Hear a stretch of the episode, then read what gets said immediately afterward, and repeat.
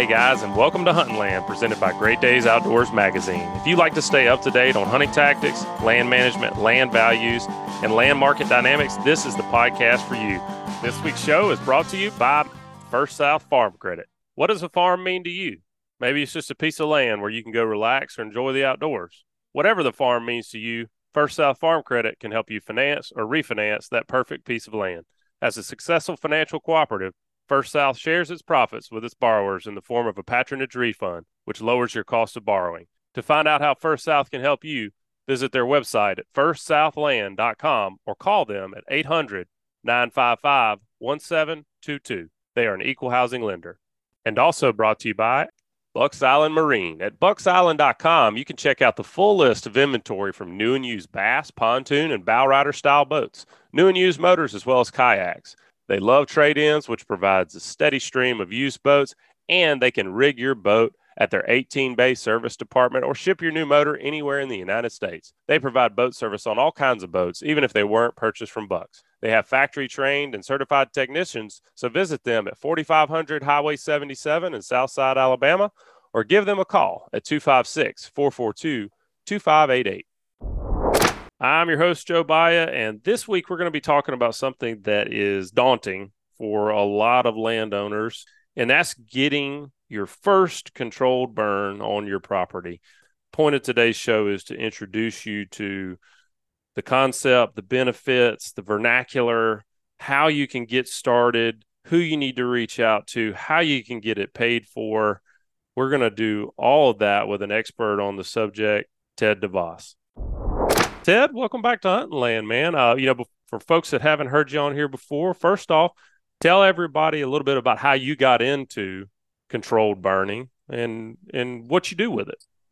Well, it's almost unfortunate how old of a story that is, but I got introduced to it. Of course, I'm kind of a Yankee, I guess. I've been in the South for a long time, but when I first moved to uh, Florida in '84, I ended up at Tall Timbers Research Station, and was doing quail research and stuff there and just had the pleasure and the blessing of being able to learn about prescribed burning from some of the icons of you know burn management fire management things like that.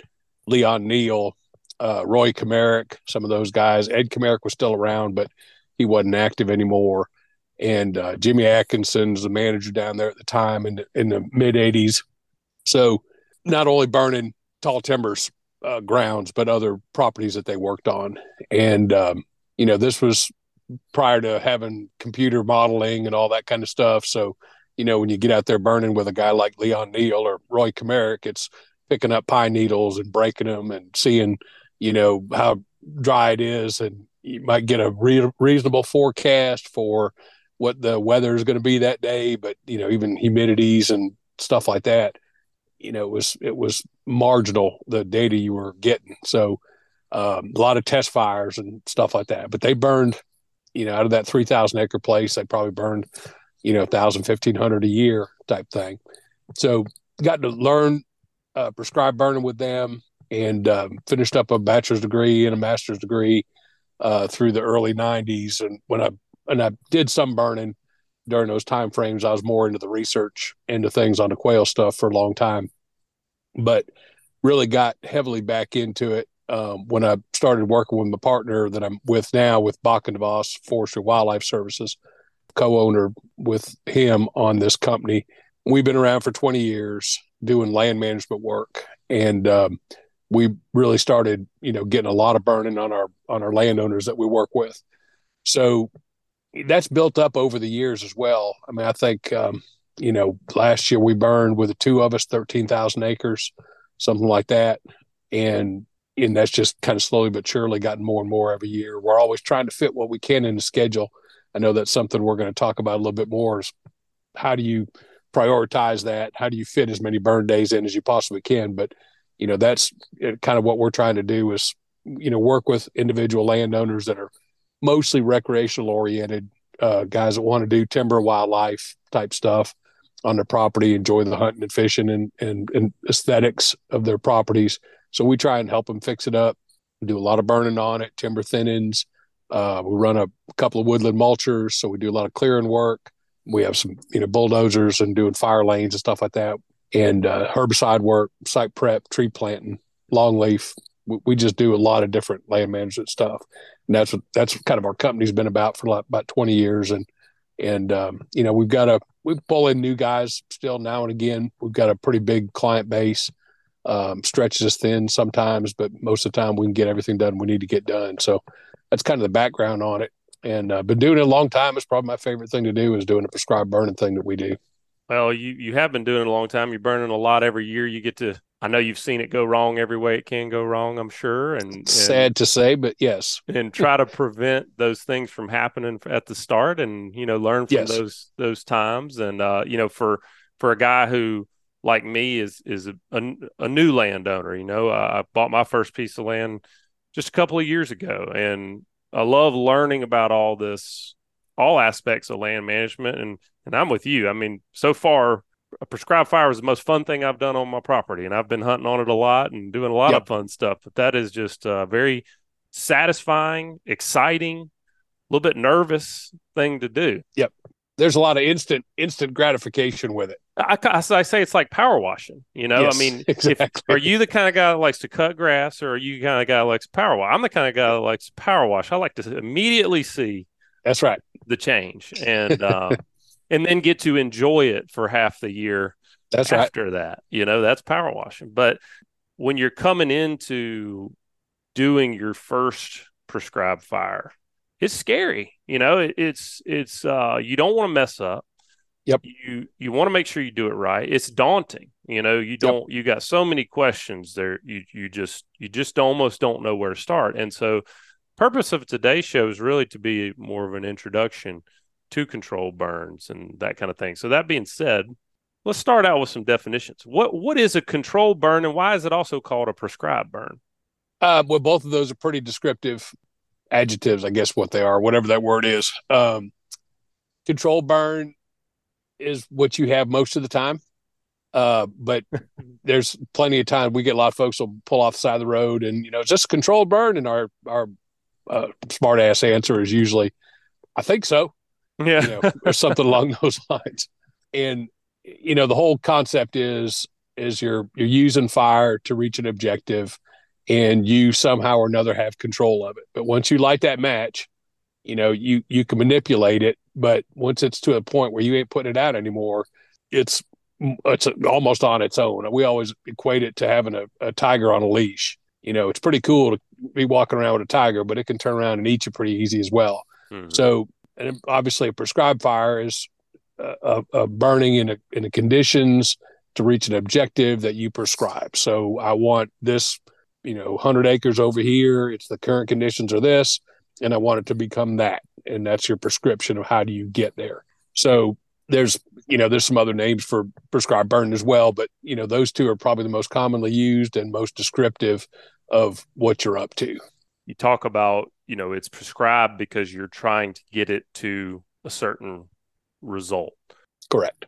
I've enjoyed those results this past turkey season, especially. Uh, had some real good hunts uh, that occurred in burned areas and next to burned areas. But what what are some of those benefits? I'm a big turkey hunter, and, and of course, you know most people that are into turkey hunting know that burns are great for turkeys. But why is that? What are the benefits of prescribed burns? And then one of the things I always think about too is we can sit here and talk about benefits all day long, but at the end of the day, we got to make an economic case for for doing sure. something too. So, you know, we want to. I want to know to you what are the main benefits, but also how do the costs of burning compare to doing something like, say, food plots, for example, which are so popular? Yep.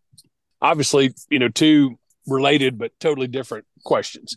The benefits, um, it, and I'm, you couldn't find a bigger proponent of prescribed burning than than than me. I've been, you know, pushing it for a long time on folks that, you know, my wife was asking me uh, we were looking at a piece of property and and uh, had a big pond on it, not a whole lot of land, and and I, she happened to be with me on that one, and and we're done. She's like a piece of property that has like a whatever it was, a forty acre lake and ten acres of ground, and you're telling the guy he needs to be burning, you know, and that's yeah, I mean, if it's just if it's got if it's got bare dirt or, or, or dirt with grass and leaves, it, it should be burned.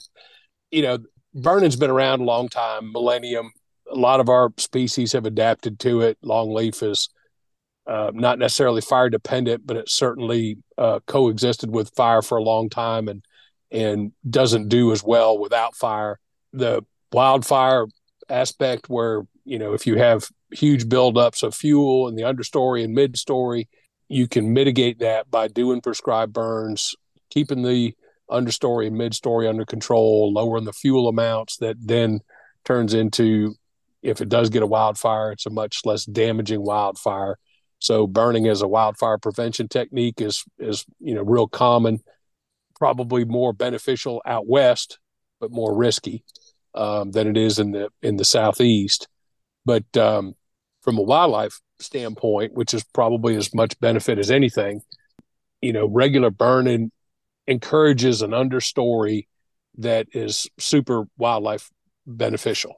So the grasses, the forbs, the legumes, all those understory species that occur from, you know, waist high or chest high down below, which is where deer, turkeys, quail, lizards, and frogs, everything that's not living in trees is dependent on what's growing on ground level. And that's the big thing to me. So when you have a closed canopy forest, for instance, especially one that has a thick mid story of saplings and shrubs, you can go on, on the ground cover and look at it. There's nothing there. I mean, it's leaves, it's pine needles, um, it may be vines or whatever, but there's just nothing growing on the ground to speak of. And when you start doing some burns through there, you start to thin out that mid story. You start to encourage more sunlight getting through the canopy. And it, it obviously has a lot to do with the overstory canopy, too. Do you have a lot of pine trees or a lot of hardwood trees above it that are shading out that understory?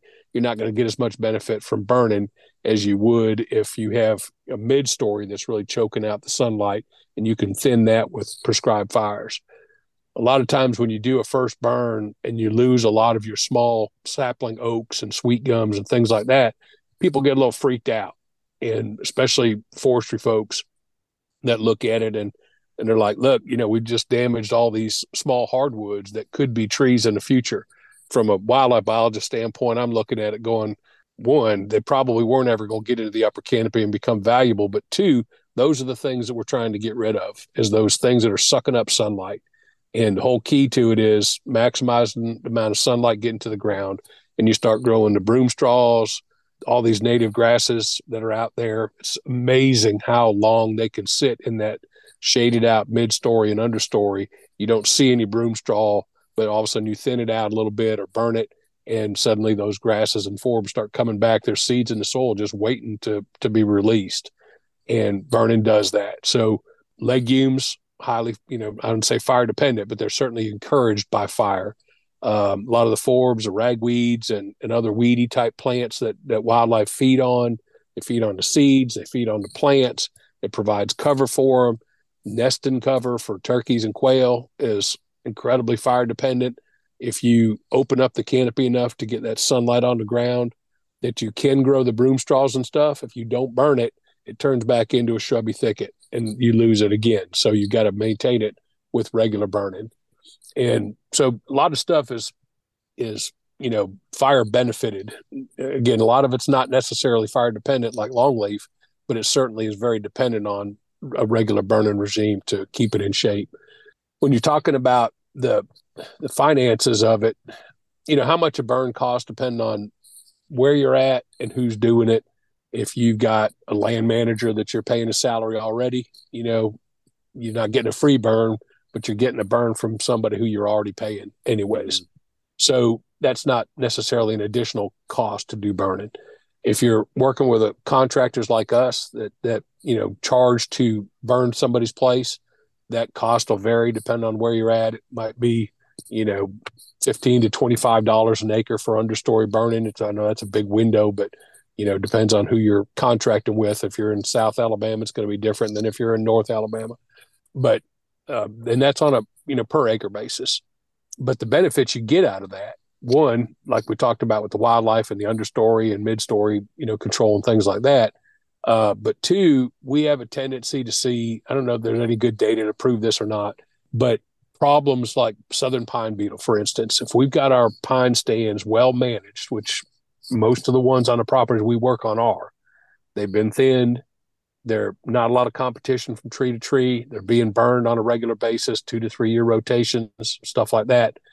We rarely see southern pine beetles move into our stands. We don't see that much disease issues and stuff like that in our pine trees. So we, we feel like there's a health benefit to the trees. When you're taking away that competition of the neighboring sweet gums and, and wax myrtles and all the other plants that suck up deeper nutrients and moisture out of the soil, I don't think there's a whole lot of competition in that first layer of understory plants like grasses and weeds and forbs for nutrients and, and moisture.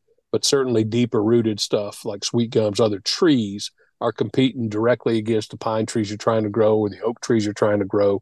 And if you can keep those, you know, under control, there's a growth benefit to the crop trees you're trying to grow as well. So a tree that's, you know, grown in a more open environment is going to grow faster. He has more sunlight and has more moisture.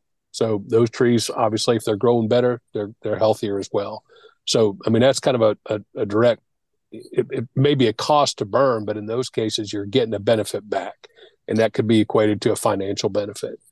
The risk is there. There's no question about it. So when you're you know saying there's a cost of X per acre to burn, there's also that risk of burning off your neighbor and having a fire get away from you and you know even still with me after 20 years of doing it really intensively and 40 years of doing it um, i still get butterflies in my stomach you know especially the first day of we're, we're really getting back into understory burning for instance.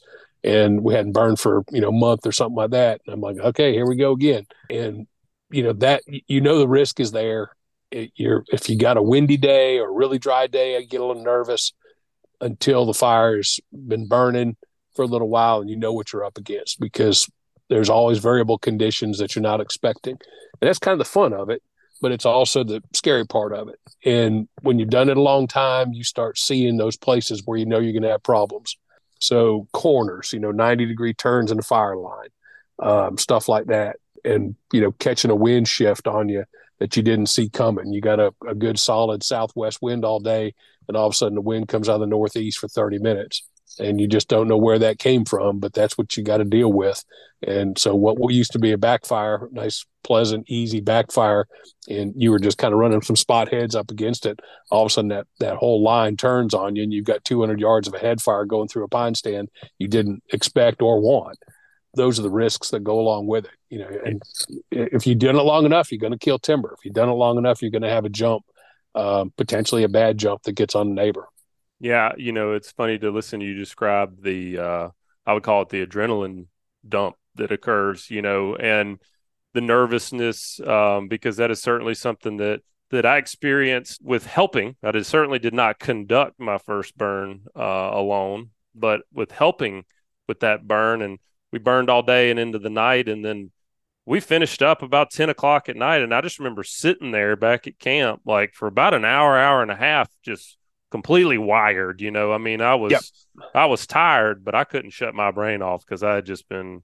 But a satisfied wired. It's very satisfied. It's it's similar to uh, you're in the zone, you know, and yep. and in like uh, I think that's a lot of the reason why people enjoy hunting and fishing is that in their nature they require you to focus on what you're doing and they don't allow you to think about what's going on at home or what's going on at work or what may be giving you anxiety and you're just focused in in the moment. And so it's a lot of fun because for those reasons. Yeah a lot of times safely. I'll be, you know you get phone calls and stuff and there's a lot of times i'm just not answering my phone while i'm burning. Right. because you really do. You've got to be on top of it. You got to you got to be paying attention to everything. And it's the beauty of burning with my partner that i've been burning with for so long. We don't mind bringing other folks in and trying to help them learn that's a that's a great thing. But as far as just burning with somebody who I know I can count on, it's amazing that you know how often we're covering the same piece of fire line. We're going back to the same spot and looking because we both know that's a, a risky spot. There's going to be a problem there. Or, you know, when you're when you're going to start another piece, all of a sudden you go, okay, well, that's the next place we need to go to. And you go there and the other guy's already there, just started doing the same thing because you know you've just been doing it for so long together. You know where the other guy's going to be most of the time, what he's going to be up to. He's you know pushing fires the same way you're pushing them. Um, it just takes a takes a lot of experience to really do it right. But you know that helps a lot with what you're what you're doing. That's not to say you don't make mistakes. We still get jumps. We burned up plenty of equipment. We burned up some sheds. You know, there's things like that that happen, but uh, you know, you hope to minimize that over time. Yeah, you know, you talk about the benefits of it, and there certainly can be some risks involved. Like, but what in life doesn't involve risks and to to get to those benefits and if it wasn't worth the risks then it wouldn't be done on as wide of a scale that it's done and uh, that's right you know and and seeing the after effects is is night and day but Especially you know the long term the long term after effects which is which is what i really have gotten to enjoy probably more than anything else it, it's kind of what we do with these properties. We're trying to take properties that need some work and they need, you know, thinning or they need some clearing mulching work or whatever, or they need some burning to get them to a point that's aesthetically pleasing and wildlife productive or timber productive, whatever the objectives are of that landowner. And that's a long term process. So taking a stand that has been a neglected pine stand, for instance, and hadn't had fire in 20 years, and there's sweet gums big around your thigh out in there. And we, whether you can clear those out with a mulcher and start that process, or you can go in and start getting a burn-in program. The first burn doesn't look like much a year later. You look at it, and yeah, there's some dead sweet gums out there. And you know, two years later, you burn it again. You burn up the dead sweet gums that fallen down. You kill a few more.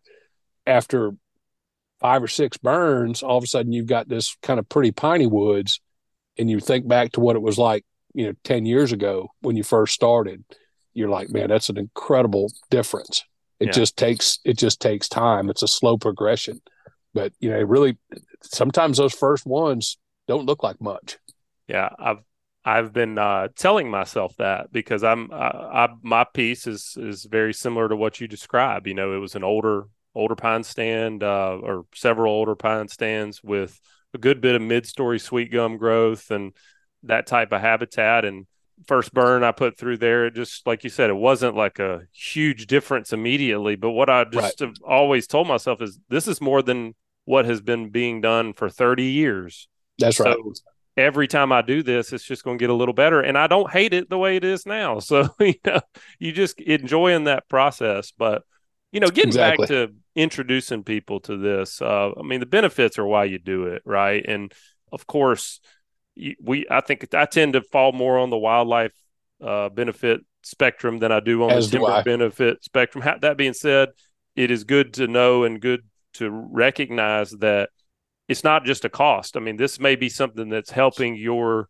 timber grow to a higher volume, keeping you disease free, keeping you insect free is going to reduce loss and yep. most likely, uh, maybe there's some data on this out there, but most likely burns are pretty much paying for themselves when you combine the the aesthetic, the aesthetic improvements, the wildlife benefits, and you know the uh, the timber benefits. They, they're pretty well, much paying for themselves. But they are a cash flow expense in that year.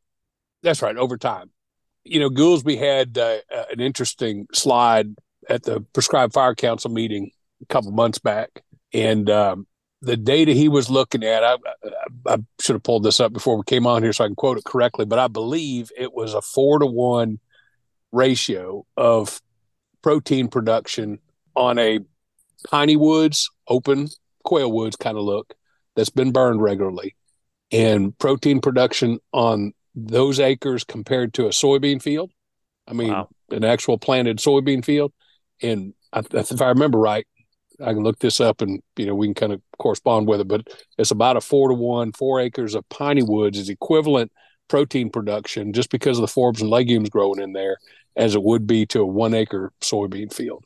And that's huge because that's a huge benefit. It's a huge benefit, but it's also when you just think about it from a practicality standpoint, it doesn't matter what size landowner you are, it's good. It takes, I mean, food plots are a lot of work.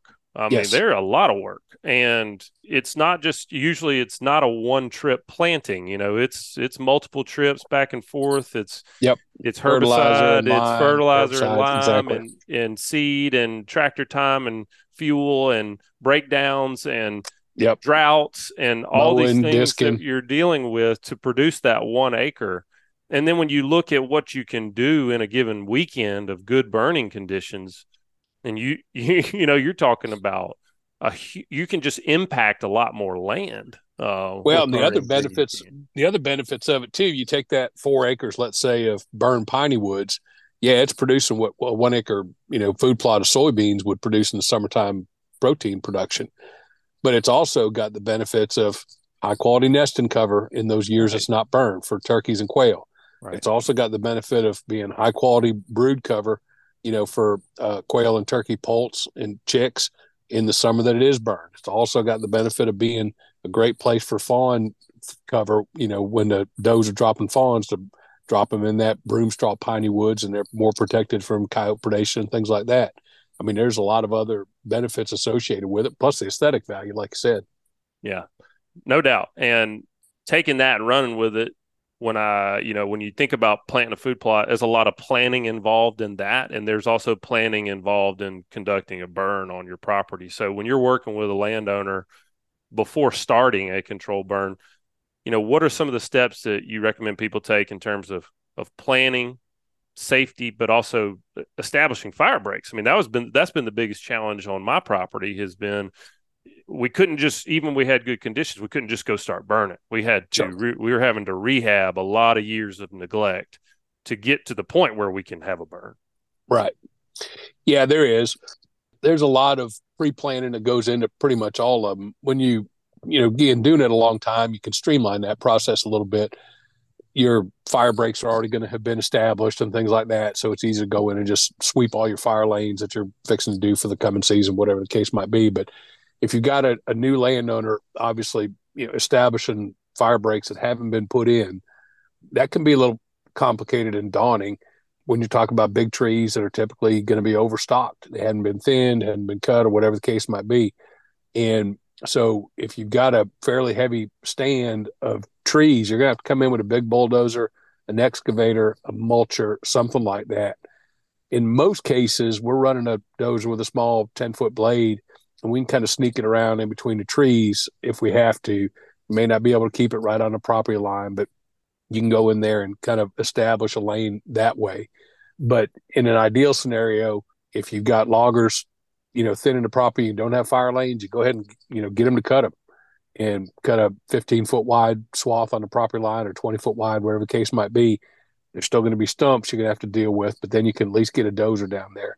A lot of folks will maintain once the fire lanes are established, they'll maintain them with a disc. That's probably a good idea in off seasons when you're not burning.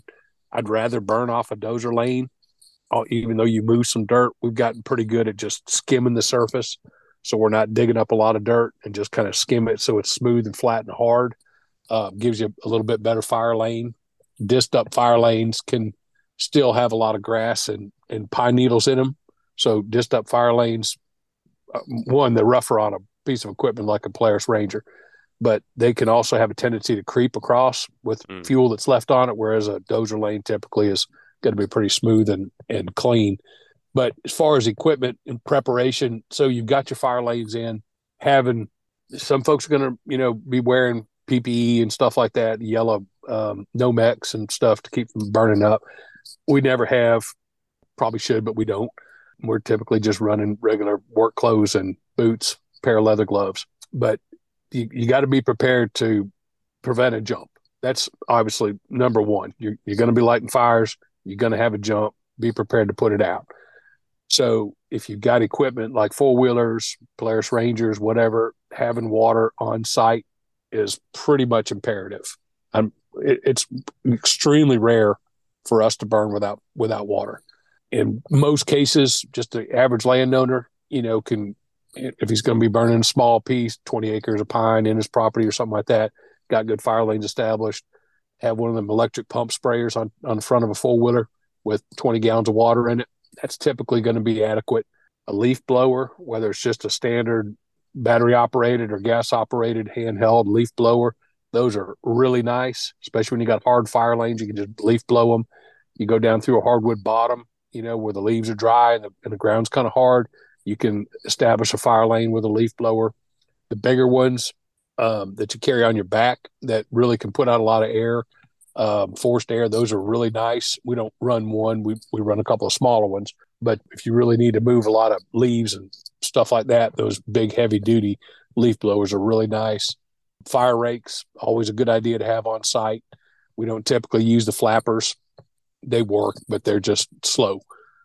but a rake and a, and a leaf blower, something like that, is is, is ideal. But when we're the obviously we're burning a lot, so we're running our equipment typically is a uh, four wheeler with a, a battery operated uh, power uh, torch on the back. Runs five gallons of burning fuel and runs off a battery, and it can squirt that stuff out to the side. And that works pretty efficiently. Those things can get you in trouble because you can light up too much too fast if you're not careful. But when you need to move a lot of fire lane and, and just really light up a lot of stuff on a back burn or something like that, those things are ideal. Um, then, of course, a hand torch that we're carrying with us as well. Um, and then we've got our Polaris Ranger, where I'm carrying, I'm typically one driving the fire truck, and, and I got 50 gallons of water in a five horsepower spray rig on the back of the Polaris Ranger and that has saved our butts a lot of times. Even when you got fairly good size, if you got 50 foot of hose and you got a good size jump, you can still pull out that hose and, and get around those things. But those are the most important things to have on site. Have, you know, some kind of, nobody needs to be coming out there in sandals or tennis shoes and a good pair of boots, leather gloves, something to, you know, forced air is always a good idea but imperative to have water on site and then some kind of equipment to get you around. We don't burn without, you know, a four wheeler or Polaris Ranger. Now, sometimes we leave the site without a four wheeler or a Polaris Ranger, but we always bring them when we're when we're coming. I think we burned up, I don't know, three or four of them now, uh, which is just crazy. But weird things happen. Yeah. All right, folks, we'll be right back. Y'all take a minute and check out some of the businesses that make this show free for you every episode. This week's show is brought to you by Texas Hunter. Since 1954, Texas Hunter Products has produced the best engineered and finest quality feeders and hunting blinds in the industry. The Texas Hunter brand has become synonymous with quality and durability. By sticking to premium standards, the company delivers tough, long lasting products that meet the real life needs of anglers and hunters across America. Their fish feeders, deer feeders, hunting blinds, and outdoor accessories are among the highest rated in the industry. You can trust that your purchase from Texas Hunter Products will meet your needs for generations to come. To learn more, visit texashunter.com. Also brought to you by Mallard Bay Outdoors. MallardBay.com is the Airbnb style marketplace for discovering and booking your next guided hunting and fishing adventures. The Mallard Bay platform was built by sportsmen for sportsmen. Their mission is to help expand access to affordable and successful hunting by connecting you with verified outfitters across the United States.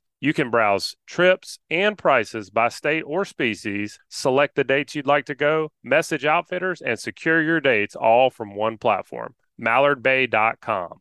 Not sure where you want to go yet? Reach out on Instagram or Facebook and they can help you find your dream hunt. Tip, you're talking about proper equipment and and like I said, I definitely wouldn't recommend anybody go at this al- alone. Certainly not off of this podcast. I mean, get with somebody that that knows what they're doing and, and learn from them. But that being said, one one of the things when I'm talking to people about controlled burning is I, I get a lot of sideways looks, almost like that just sounds almost irresponsible to some people. Sure, people are scared of it. With that in mind, can you explain the anatomy of a control burn in a way that people can understand. And, you know, things like when you say things like back burns, head fires, strip fires, can you basically explain what you're doing with a fire to keep it controlled? Sure. And and back up just a little bit, that a good way for folks, whether they're landowners or folks are just interested in doing it, there are learning burns around the state um, John Stivers does a bunch of them and does a really good job. He's the guy who teaches the uh, prescribed burn courses and stuff like that. The uh, prescribed fire council is a group of us that you know get together, have a seminar once a year for uh, a lot of different speakers and stuff like that, where you can get your certification and, and extra uh, CE hours and stuff like that to maintain your your prescribed burn uh, manager uh, certification. But anyway, they they'll put on and some of the counties do it as well. They'll put on learning burns scattered around the state where anybody can come. You pay your fee to come in, and and there'll be a, several experienced burners there, and take landowners out and folks to watch a burn, see how it's conducted, ask questions. In most cases, if the weather works out, that's always an issue where it's hard to predict the right day. But um, you can get there on the right day and you get to watch a, a burn or be part of a burn and really helps folks get a taste of it. Basically, what you're trying to do is, you know, initially on the preparation, we do, you know, our little burn plans and stuff like that. You get a map, you got the stand that you're going to try and burn. You know, we want to burn this 50 acres. We figure out how we're going to contain it. So that may be a road on on the let's say let, us just take a square, you know, 100 acre block or whatever of piney woods we're going to burn. And on the uh, west side of that property, we got a paved road. And on the north side of that property, we got a nice hardwood drain that's actually going to have water in it. All right. So that's two fire breaks right there. On the east side and the south side, we've got property boundaries. We've got neighbors on both sides. And so we're looking at that. And this is all part of the preparation ahead of time before you even think about striking a match. You go, all right, I need a fire line that comes from the paved road that goes to the corner along the south line. And then I need a fire line that goes from the south line due north to go to that creek bottom. Now I've got my my fire contained with something that's not going to jump, or hopefully it's not going to jump. And so now you're looking at again, you got a square unit, north, south, east, and west, and the west side's a paved road.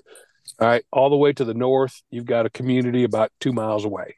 Right, and there's uh, a small town, two thousand people live there. And on the on the west side, across the paved road, you have you know scattered houses and trailers of people living out there and kind of out in the community. So you're looking at the map going all right what have i got for smoke sensitive areas? Have i got uh, hospitals? Uh, have i got airports? Have i got big cities or or fairly large communities? And if i obviously i've got some houses and things like that so where are my smoke sensitive zones i've got to start thinking about protecting and that's all part of smoke planning so you've got to eh, understand that you know when you not only is when that fire is lit, that fire is yours. And if it jumps on a neighbor, it's still yours. You've got to figure out how to how to protect your neighbors, but you've also got to figure out how to protect the local communities and the houses and things like that from the smoke impacts.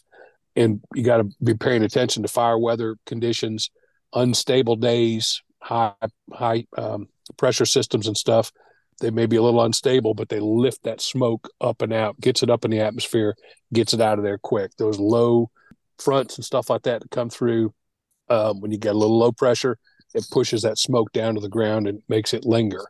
you got to figure out what goes on at night. That fire's still going to be smoking after you're done burning it. So where's that smoke going to go?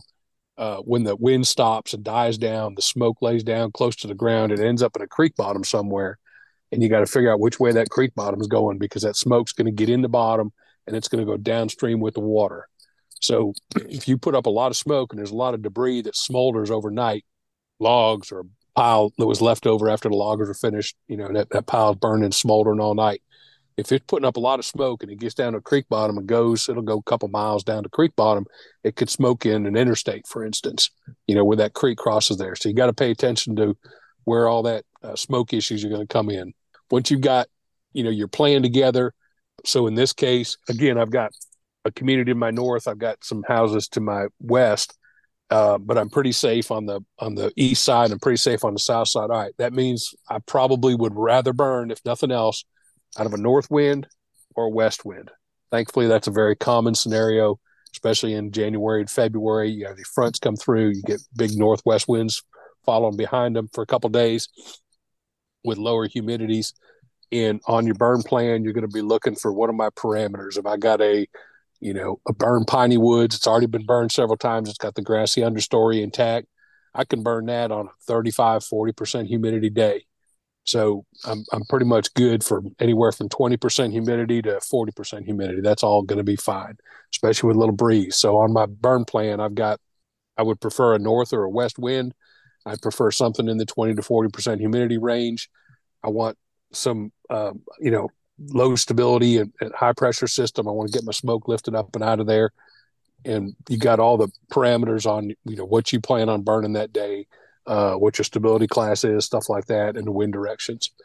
So when that day comes up, you've got your fire lanes either disked up or swept out with a bulldozer. So your fire lanes are good.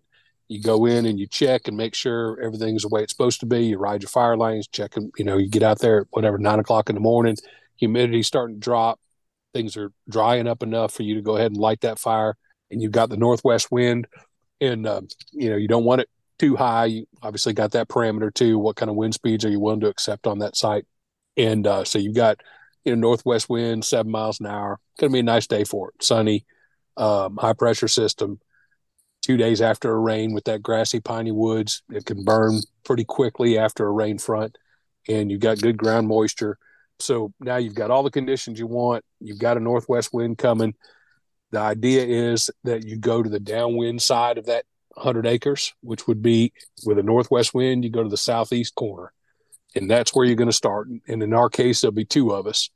And we'll be all right. This is, you know, we're in the southwest corner. We're going to fix the light up. It's 1030. We know that between 1030 and 3, that humidity is going to continue to drop during the day. So right now we're lighting at the uh, least volatile time of the day. By three o'clock, it's going to be the most volatile time of the day. So we know our burning conditions are going to get more volatile as the day goes on, as long as it's a sunny day and the conditions stay normal. So one of us is going to be running to the north, and one of us is going to be running back to the west. And an idea is that we capture a, a downwind. One of those is going to be, if it's a northwest wind, they're going to be kind of flanking back and forth. So the idea is if we can get the east side and we can get the south side lit, and we got kind of a, a backfire or a flank fire burning slowly back into the tract, then it will be contained. At that point in time, we've got a contained burn unit. We know it's not going to get out to the north. Not only is it wet, but it's got a north wind, so it's pushing the other way, and we and not going to get across the paved road. Not only is a nice wide fire line, but the wind's coming from the paved road as well. So now we've got it contained. As far as definitions, a backfire, backfire is a fire lit uh, where the where the fire goes uh, slowly into the wind.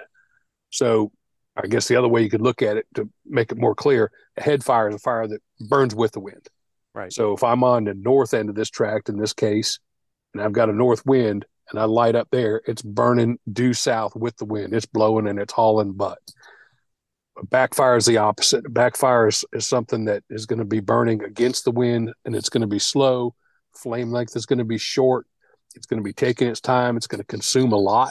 It's going to linger a long time. So if you got plants out there that don't need to have the fire lingering on it for hardwoods, let's say, lingering too long on it, it could cook them. And then a flank fire is basically a combination of those two. So in this case, with a northwest wind, if I run my fire to the north along that east line, occasionally that fire is going to look like a head fire. It's going to be pulling off the line. It's going to kind of run towards the south and occasionally it's going to look like a backfire where the wind's coming more out of the west and it's back into the east slowly. So a flank fire is just a variable, flops back and forth. The other ones are going to be ring fires, where in this case, basically a ring fire would be you circle the whole thing. We use those, especially on clear cuts and stuff, when you have very secure lines and you and very little wind. A ring fire can help you pull all the fire once once the fire starts really burning it pulls itself it creates its own wind and all of a sudden if there's no wind out there we did it yesterday. We had about a 30 acre tract that had reasonable fire lanes and we just real quickly ring the whole thing. Got the fire going on all sides. There was no wind yesterday and got the fire going on all sides and now all of a sudden all our fires were were burning into the middle of the tract. We rung the whole thing and each fire was pulling the other fires. So it kind of you know pulled itself into the middle. It burned itself up real quick. Spot fires obviously just a single spot. So if you go out in the middle of that same hundred acres we're using as an example, and you go in the middle of it, you put one spot down, you have flank fire, you have a backfire, you have a head fire, and it basically does what it wants. It's just a spot fire. We use those a lot. So well, to get back to the example, we're we're now we've got the the fire secured. I've got a flank basically going to the north. I've got a uh, more or less a backfire, a flank going back to the west. I've got my my whole thing secured. Now my block is secure. Now I can burn it how I want to burn it. Now I'm comfortable. I'm not going to get a jump anywhere. I can burn this thing. Try and burn it without damaging any pine trees. Make the fire do what I want it to do. It depending on the day, you can start using those spot fires. You can go back in behind the the black line, behind the black line, the stuff that's already burning. Go behind the backfire and start putting a little spot here, a little spot there. See what those head fires do. And if they're running a little bit hot, you just shorten them up. You make them shorter. You know, burn 20 yards off the line, and and and just you know keep on running little spots. We do a lot of that, where you just go back and forth through the tract, spot, spot, spot, spot, spot. Let those burn out. Come back behind the, the fire again. Spot, spot, spot, spot. If you have really uh, poor fuels or very open stand it's just grassy there's very few pine trees or a field or whatever you could run just a string long head fire sweep it go to the next piece sweep it again and just keep on sweeping head fires you know to burn that thing up quickly head fire is going to burn up fast it can go over things a lot of times it looks hot looks dangerous looks scary tall flames really moving but you can it'll jump over something pretty quick because it's not lingering very long and not burn it up. I've seen it go over a four wheeler before and not do anything to it. Melted wow. a little bit of plastic and popped a tire. You know, that that was it. It went over it so fast it didn't have time to burn anything. Hmm. If a backfire had crawled up under that four wheeler, it would have burned up the tires, which would have then burned up the rest of the four wheeler. So head fire was, you know, saved it. So just because it doesn't linger very long. So that's kind of the anatomy of how those things uh, go. Yeah. You know, what I heard you say throughout all that is that a good plan is key. You know, having Absolutely. that plan is so important. And the way you get to having the level of knowledge that you have to be able to create that plan uh, is through is through training. So you mentioned it a little bit earlier, but uh, for landowners that are interested in doing this themselves or at least being a part of it, what are some of the prescribed burning courses that are available? You mentioned one earlier, but also What's the significance of becoming a certified prescribed fire manager? I know right now, or hopefully they're lifting it right now, but we've been under a burn ban, been in a severe drought, and the only people that have been allowed to burn have been certified prescribed fire managers. So, what what's the significance of that? Well, you, you have to go through the training. There's a, uh, if I remember right, it's a three day training course. And for Alabama, John Stivers is the one who teaches that, has been for years now. Used to be Kent Hamby a long time ago, who's where I got mine. But John's an exceptional burner, real sharp guy, and knows all the intricacies of it. I guess when you're teaching it, you you know pour through the books all the time. You know, talk about the details. He's he's good on the details, um, and does a lot of burning. Um, he burns, you know, a lot in Hurtsboro, Union Springs area, and stuff like that. So, getting your uh, certification in Alabama, I think, if I remember right, you you are not required to be a CBM, uh, but it's certainly encouraged. And but I think you know if you got a piece of property, they're not asking your when you call in for a burn permit, they're not asking your CBM number, eh, unless you're in situations like this. So now that we've got this burn ban going on, we called in yesterday and and you know it got so dry they they instituted the burn ban across the state. They had a fire alert for a while, and during the fire alert, you could still get a burn permit. They might ask you if you were a burn manager. They didn't require your number. Then that we had the the burn ban statewide because it got so dry, and it was it was bad. We actually had a had a jump that was uh, something we're still contending with, but you know we haven't had a jump in 20 years, and it was that was bad. And this one we had a pretty good jump, and it was two days after we had burned a clear cut, right when this drought started, and amazingly, two weeks later the thing started back up again. Um, that, that's how dry things got. Yeah. So anyway, they they instituted that burn ban because there were so many wildfires across the state, and some of them small, some of them large, and then nobody could get a burn permit. So when they lifted it, we actually got number one after they lifted it because we were we were sitting there waiting, but they said we're going to lift it at five o'clock, and we called at five oh one and called in a burn permit because we were we were ready to get some stuff burning, and the uh, allowed you on the burn bans still North Alabama even right now even with this rain um, North Alabama is still under burn ban, burn ban. South Alabama is, is allowed to get a permit. They're asking for the number now. They want you to to give you them your CBM number uh, when you call in a permit, and they're only issuing permits on a day by day basis. So, and it's still, you know, other than before this rain, it was still pretty dry. It's still pretty hairy out there, even with the rain that we had. But anyway, that's the, the benefits of that. You get the knowledge to, you know, get the process started. You understand what plans are for. You understand what you know humidities and fine fuel moistures and wind speeds and directions, topography, all that stuff is discussed you know, how you utilize those during a burn, what's good, what's bad, you know, don't burn up hills unless you know what you're doing, stuff like that.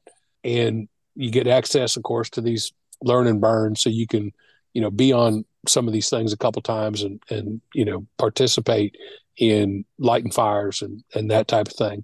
But it also, there's, um, I don't know that's been tested.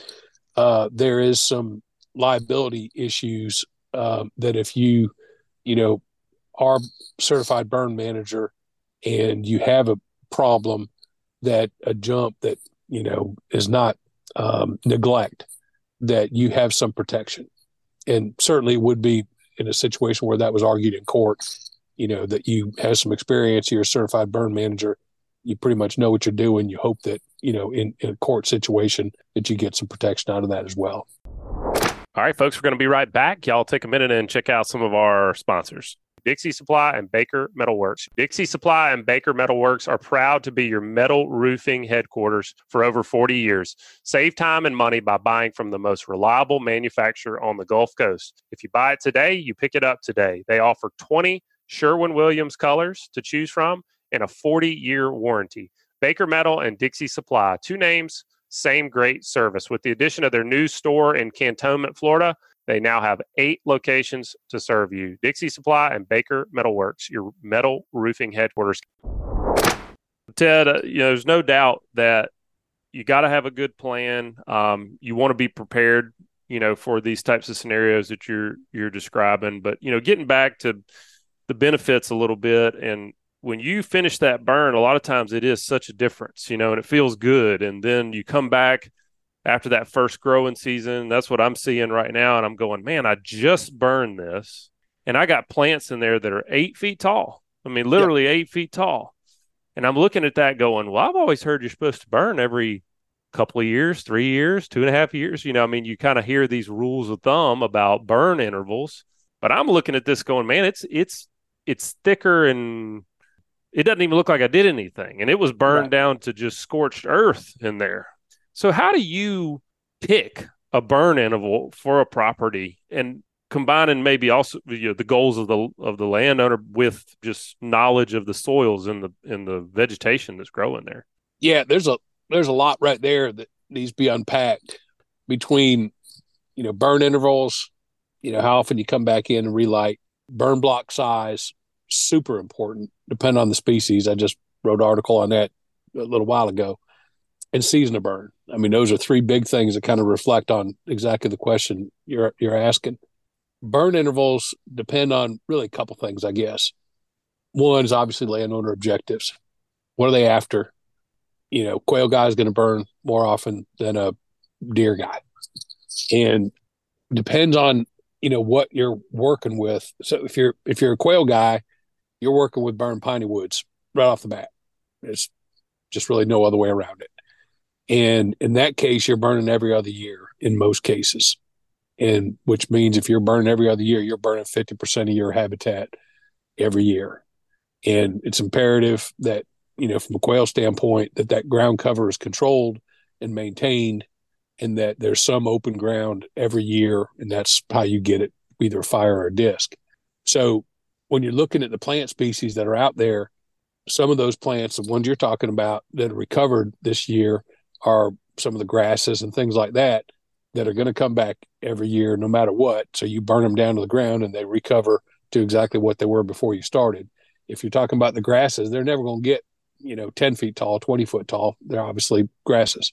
If you're talking about sweet gums, that's a little different as well. It's a different way to handle, you know, more woody and shrubby type material on both season of burn and and the uh, rotation, how often you come back in and burn it in addition to herbicides, which is all part of that. If you're dealing with sweet gums, you've got an issue that you'll you'll never kill all your sweet gums with fire. It just it ain't gonna happen, at least not in our lifetimes. So then you got to kind of resort to herbicides, or you live with the fact that you have sweet gums and you got to keep your burn rotation down to about two years. The deer guys obviously like a little thicker cover in most cases. The the issue is you know maintaining that so if you run on a three year or four year, if you're in an open environment where you got a lot of sunlight on the ground, if you run on a three or four year rotation, it just about gets out of control every time you come back in and relight. And if you lose it one year, you've lost it. You've got to come back in with mechanical or herbicides and recapture that site. So you, have got to be real careful about you know how you how you do that, and it can happen real easy that you get that year that you didn't get the burn done you wanted to get burned because you didn't have the burn days or just real wet that year, whatever the case might be. But if you're if you're uh, you know again you go back to quail stuff, you're doing a two year rotation. You're doing small blocks and scattering them around your property. If you're doing you know turkey, the deer the deer do fine. I think on whatever. And you've seen a lot of properties that deer are doing fine without fire at all. And I don't know that I. I think I think in a burn environment you can probably carry more deer, but the deer are the species that are going to go with you no matter what you do. Turkeys you could lose in a hurry. Turkeys really benefit from a burn rotation. And in most cases, you know, three year is probably the right rotation in the piney woods anyway. We do a lot of hardwood burning too. And, you know, whether it's letting fires creep down into hardwood bottoms or we burn at upland, open kind of hardwood savanna type stuff. But we, we do a lot of hardwood burning as well and benefits from it. But a, a three year rotation is probably the ideal scenario in most cases for turkeys. But so much of it depends, just like your burn plan, so much of it depends on what you're looking at out there every day. Every day you're driving around the property looking.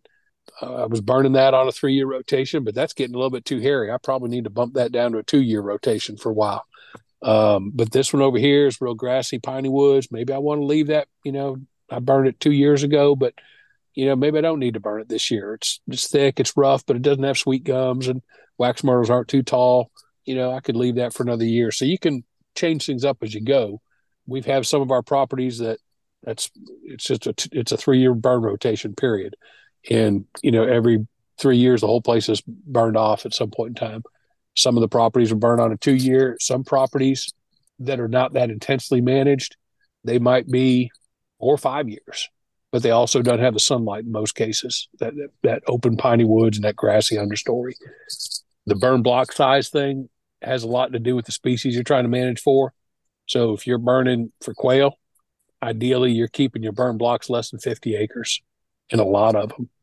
Um, so, you know, if you've got thousand acre property and you're, you know, burning 50, 20 acre blocks, that's a lot of work. But you know, that's pretty much the way you got to do it.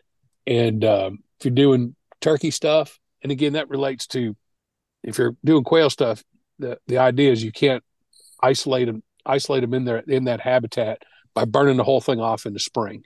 And in springtime, when everybody's doing their burning, quail running, you know, in the wintertime, 30 to 50 acre home ranges, you burn off their whole home range. They really don't want to move out of that if they can avoid it. And so they get susceptible to being killed by hawks, which are migrating through at that time frame. You also you're losing the ability for a quail to nest over here in this block and hop right over and get to a brood habitat, which is the burn piney woods or a ragweed field, and they, they just don't move like turkeys do. Turkeys are the same kind of thing. A lot of Chamberlain's data and Gulsby's data. I mean, they're finding that these turkeys don't utilize the centers of big burn blocks. So 500 acre burn is a bad burn for turkeys. It's just too big. They don't ever get out in the middle of that 500 acre burn to use it until it fully, you know, greens back up. And so your burn blocks for turkeys can be 100 acres, you know, maybe even two if it's long and narrow. Um, but you got to be careful about, you know, isolating critters and taking out all the nesting cover in one year, for instance, out of their home range. You want to kind of have that ability for them to uh, have a little nesting cover over here and right next to it, 50 acre, you know, burn block of brood cover, whatever the case might be. And again, the deer, you don't want to you know, burn off a big block and isolate your deer in it either because they're going to move somewhere else. But uh, you're not going to you're not going to make deer more susceptible to predation by burning. And I think you know when they're dropping fawns, if you burn in February and it was July, they're going to drop their fawns just fine in that burned environment. So again, I think deer are just more adaptable. Yeah, I was gonna say I just don't worry about those deer. I've never been on a quail plantation that didn't have good deer populations exactly. and uh but and I but I've been on plenty of properties that had absolutely no management, pretty much the worst the worst invasive species, they still have deer. You yep. know, it's they're they're gonna make it. But what you can lose is your turkeys and your quail and hurry. That's right. Yeah. Yep. So I mean, you know, what I'm really hearing you say, and it's been a consistent theme in this podcast for five years we've been doing it. And anytime we're talking about land management is it just depends. Everything just depends on the It property and the goals, and you got to get out there and put boots on the ground and look at what's going on. You know, prior to burning, after burning, and just kind of figure out what's happening. Um, No set no rules. way to set a rule of thumb on this kind of stuff. You got to get out there and look at it. That's part of the fun of it. It is Um, absolutely. well, you know, you mentioned it earlier, the costs of a controlled burn. I think we've I think you've done a great job of explaining that the costs are certainly outweighed by the benefits. But when it comes to funding a controlled burn, of course, you know, you may have to pay for it yourself, but there are some cost share options out there. Uh, take take our landowners through, you know, what they can look for in their area in terms of cost share to get their burning paid for, or at least a Yeah, part of it. there's yeah, there's there's usually a lot of opportunities for that. We encourage our landowners to go down to NRCS. We've done it ourselves. Some we'll, we work with the NRCS with our landowners and send them maps and things like that. Obviously, the landowner themselves have to do the signature pages and things. So we just encourage our our folks to go down the NRCS office. That's the main place where you can find some funding for you know a variety of things: burning, uh, longleaf planting, herbicide work, early successional habitat management, native warm season grass. There's a lot of stuff available to the landowners. You're not always going to get on the programs. There's plenty of times, which is why we typically encourage our landowners to go do it because there is a lot of wasted time where you go in there, you do all the applications, you don't get accepted, and you know you, you just can't do that to with 30 different landowners and get five of them accepted. You just burned up too much time. But but you go in, talk to them. If you're working with somebody like us, you know, we can send the maps. Here's what we're thinking about doing spray work on. Here's what we're going to be burning this year. Here's what we're going to be burning next year. If you can get under some of these better programs like the CSP, the Conservation Stewardship Program, five year program, here's the five different activities we want to do. Uh, our burn rotation is going to be this over the next five years. We're going to burn this block this year and those two blocks next year, these two blocks the year after. And and here's our you know burn rotation. We're going to you know, we got a clear cut over there. We're going to plant some long leaf, and over here we're going to do some sweet gum spraying, whatever. If you can get under that program, it's it's a pretty nice program. It pretty much pays for all that stuff. There's the the WHIP, uh, WHIP program, uh, EQIP, EQIP, Environmental Quality Incentives programs. The other one's Wildlife Habitat Incentive Program. There's way more than that as well. So the NRCS folks, uh, the local district biologist, will be able to tell you what programs are available how best to do it. And again, if you're working with somebody like us where you can get them to send the maps and here's the places we plan on doing it, then they go through the application process. And if you got things, let's say you've got longleaf, there's probably a good chance you're going to be able to get some cost share for burning. The the uh, government has really encouraged people to grow and manage longleaf plantations or more longleaf. Even if you've got natural longleaf, you know they're probably going to find some place to cost share you some money to do that if you're doing early successional work, quail stuff, they they typically have a lot of funds available for that. Longleaf Alliance does some. The Fish and Wildlife Service does some. I don't think those programs are as extensive as NRCS, uh, or I guess for those who are not familiar with Natural Resource Conservation Service. But every county's got one, and those guys are the best resource to go inquire about. You know, how can I get on some cost share for some of these activities? There's a lot of help out there a lot of programs out there that are benefiting landowners that want to do this. Uh, Yep. And like you said, you, you may not get on it the first application go round, but uh, having your ducks in a row, uh, working with somebody like you guys, being able to explain what we're doing, why we're doing it. Uh, maybe you can even find a gopher tortoise hole while you're out there to send Exactly. a picture of. Uh, you know, all those kind of things can really help people to get this done and to do it consistently. Ted, it's been a lot of fun kind of introducing people to prescribe fire on the podcast. There's certainly a lot more we could talk about here. We really just kind of scratched the surface. But if folks want to get in touch with you, talk about their specific property, where they are, what their goals are, what they're what they're trying to accomplish, um, how can they reach out to you guys and and start to learn more about doing this on their property? Well, we've got a website, bachndevos.com, B A C H A N D D E V O S. It's a pretty cool website, I think. It's got a lot of neat pictures, videos, lots of burning, you know, showing a lot of the activities we do. Pretty, you know, photo heavy uh, website. And there's some contact information there.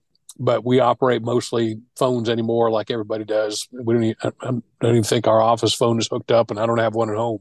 Um, everything's run off this cell phone I'm talking to you on. And uh, but that number is 334-850-4955. And we, you know, operate central uh, Alabama, you know, just pretty much south of Birmingham, north of Dothan, um, north of Greenville kind of thing in that in that zone. We do a little bit out of there. Our mulchers will travel a little bit farther than that because it's pretty easy to go move a, a machine and you know get a hotel room somewhere and you know work out farther out than we do. But as far as dragging that that burning rig behind my truck, which gets attached in uh, January and gets detached in June, pretty much. And when you're ten thousand acres into a, or, you know, ten thousand acres into a thirteen thousand acre burn season, you're pretty much tired of watching that that rig dragging behind your truck, and you try not to go far. If yeah. I can stay thirty minutes from my house rather than three hours from my house, I'm much happier to you know burn those closer places, which is you know, kind of what we tried to do is is stay a little closer on that type of stuff. Well, Ted, it's been a lot of fun. I appreciate you sharing your knowledge. Uh, folks, y'all can expect uh, uh, an article coming up in Great Days Outdoors magazine. We're going to talk about this a little bit in a little bit more detail with you, Ted, and and publish that there. Uh, but thanks for joining me on the podcast today. Enjoyed it. Appreciate the invite. Well, that's going to wrap it up for us this week. Appreciate you joining us. We want to make it easy for you to listen. So here's a handy option for you. To get the podcast emailed to you each week, just text the word hunting to 773 770 4377. Again, just text the word hunting to 773 770 4377. You'll join our email list. And wherever you are listening to podcasts, go ahead, subscribe, rate, and review. Send us a written review. We'd love to hear from you. If you got a show topic, that you are interested in and like to see us cover, just email us at pros at landhuntin.com. That's going to do it for us. Y'all stay safe out there. We'll talk to you next time. This week's show is brought to you by First South Farm Credit. First South shares its profits with its borrowers in the form of a patronage refund, lowering your cost of borrowing. Check them out at firstsouthland.com or call them at 800 955 1722. They're an equal housing lender the Hunter's Mate Low Down Trail Cam Reviewer. The Low Down High Speed Trail Cam Viewer has flipping fast technology that allows you to view images three times faster on a screen that is 60% bigger than typical 7 inch viewers. Find out more at lowdownviewer.com. And also, Great Days Outdoors, the South's finest hunting and fishing magazine. Pick up your copy wherever magazines are sold or check them out at greatdaysoutdoors.com. And also by Southern Seed and Feed do you want to provide better nutrients for your deer? Check out Southern Buck. Your deer will love it. Visit their website at southernseedfeed.com or call 662 726 2638 to find the dealer nearest you. And also, Field Torque. The Field Torque field dressing super tool is five times faster, safer, and cleaner without replacing blades. Get yours today at fieldtorque.com, also on Amazon.